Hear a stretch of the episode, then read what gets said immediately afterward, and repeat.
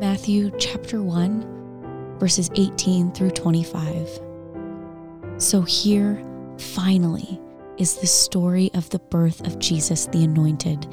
It is quite a remarkable story. Mary was engaged to marry Joseph, son of David.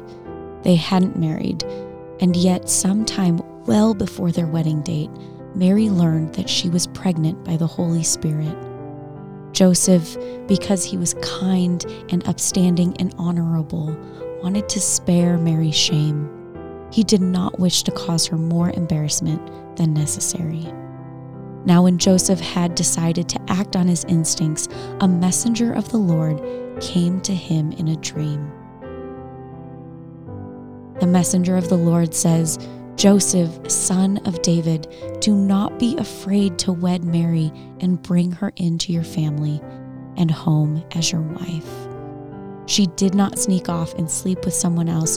Rather, she conceived the baby she now carries through the miraculous wonder working of the Holy Spirit.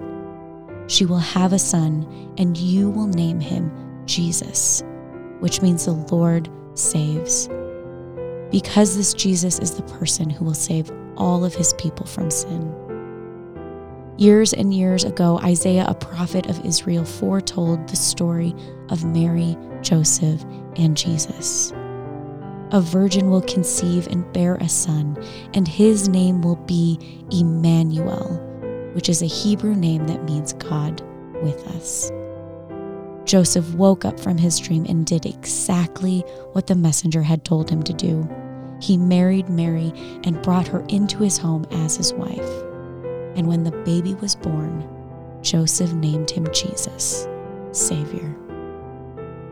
Today is Christmas, a day when the kids wake up before the sun, when traditions are formed and celebrated with chosen family, the day we have been waiting in anticipation for. This is it the waiting for the arrival of Emmanuel, God with us. When Mary and Joseph were visited by the angels, they were told of the baby conceived of the Holy Spirit, a child whose name was to be Jesus. God saves. They carried that name with them for the next nine months as they staved off whispers of infidelity and scandal through a slow, arduous journey to Nazareth and into a barn filled with animals and a trough when there was no place left for them. After the child was born, as Joseph holds him, he speaks his name, Jesus. He was finally here in those tiny fingers and tiny toes, in the cooing and the crying, in the mess and sleepless nights of a newborn.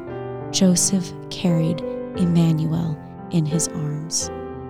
The mighty God, the Prince of Peace, the everlasting Father, the wonderful Counselor, Jesus, who chose to come down to earth, move into the neighborhood in the form of a tiny, helpless baby boy. Emmanuel, God with us, God with you and God with me. As our waiting for the arrival of Christmas ends, keep hope alive in the waiting for when Jesus comes back again. And while we do, let us be people who are bringing heaven to earth, a people of peace and shalom, a people who spread the everlasting and eternal love and joy that has been given so graciously to us. Merry Christmas.